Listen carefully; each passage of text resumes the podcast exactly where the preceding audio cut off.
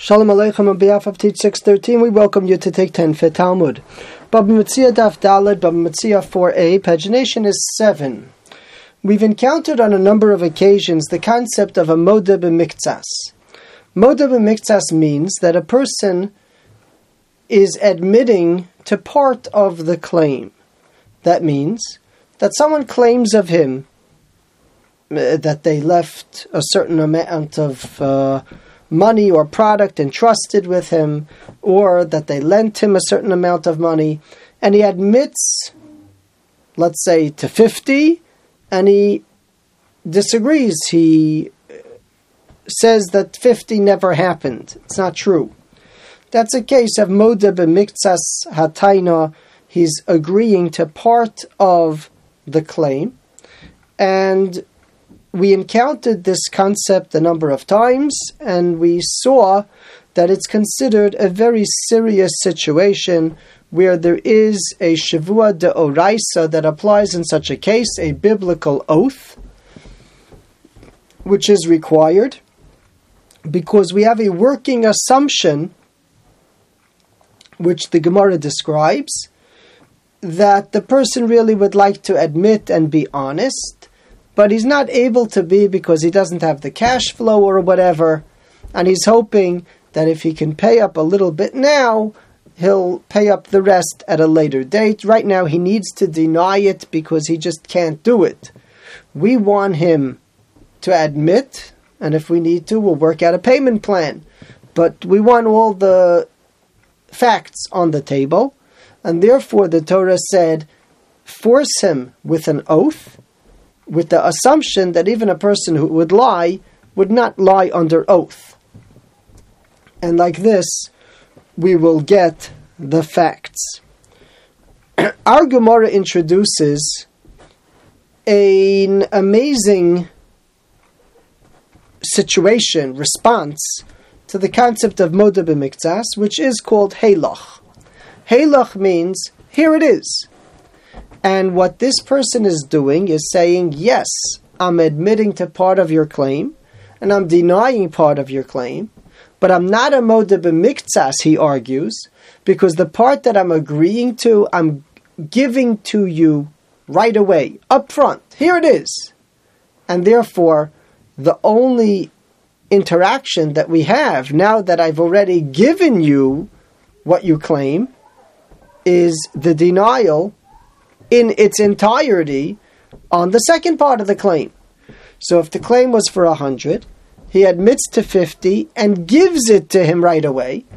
And then there's the remaining fifty, which he's denying, which is no longer considered admission in part. The Gemara presents a machlokes whether heilach works, and we find the way we paskin about 15 lines from the bottom. Rav Shesha Sama, Rav Shesha says, Heilach Potter. A person says Heilach, he would be absolved of the Shavua de Oraisa that we described. There's a different Shavua called Hesis, which the Rabbanon imposed, but it's of a lesser nature.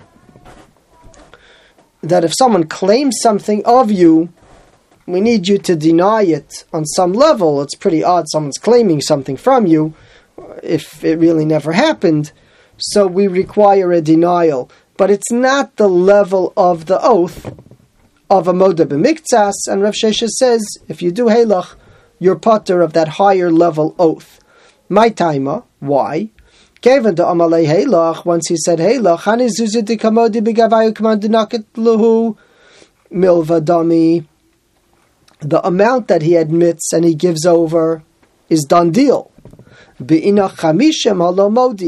remaining fifty, he's not admitting to that, so he's not a moda b'miktsas. Hilkach leka hoda miktas hataina.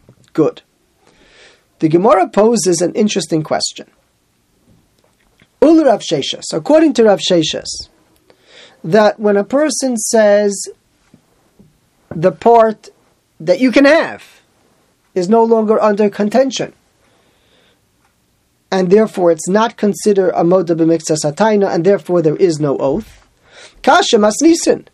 I will ask you, so then why in our Mishnah is there an oath?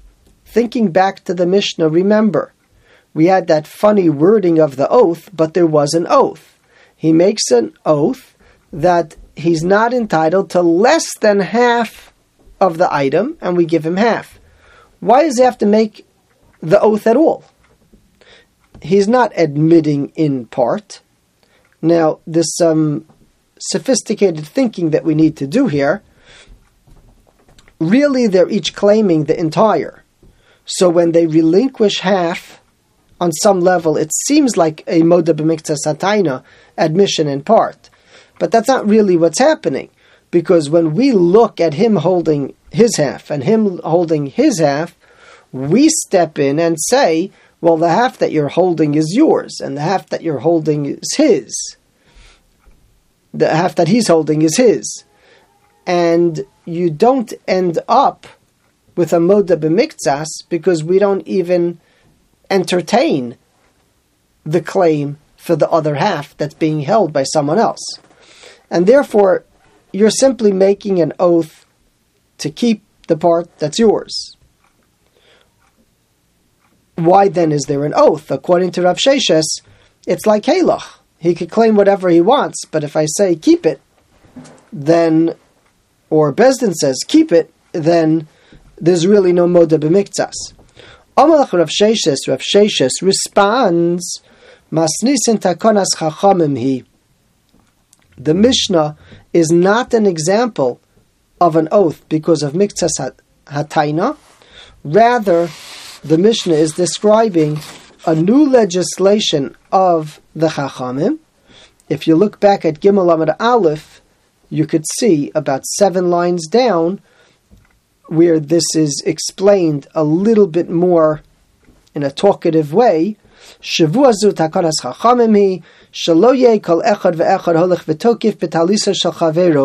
that every person shouldn't just grab his friend's garment and claim shalihu, it's mine, and therefore there's an oath, but it's not miktsas hataina oath, and therefore it's not a kasha on Rav Sheshes at all.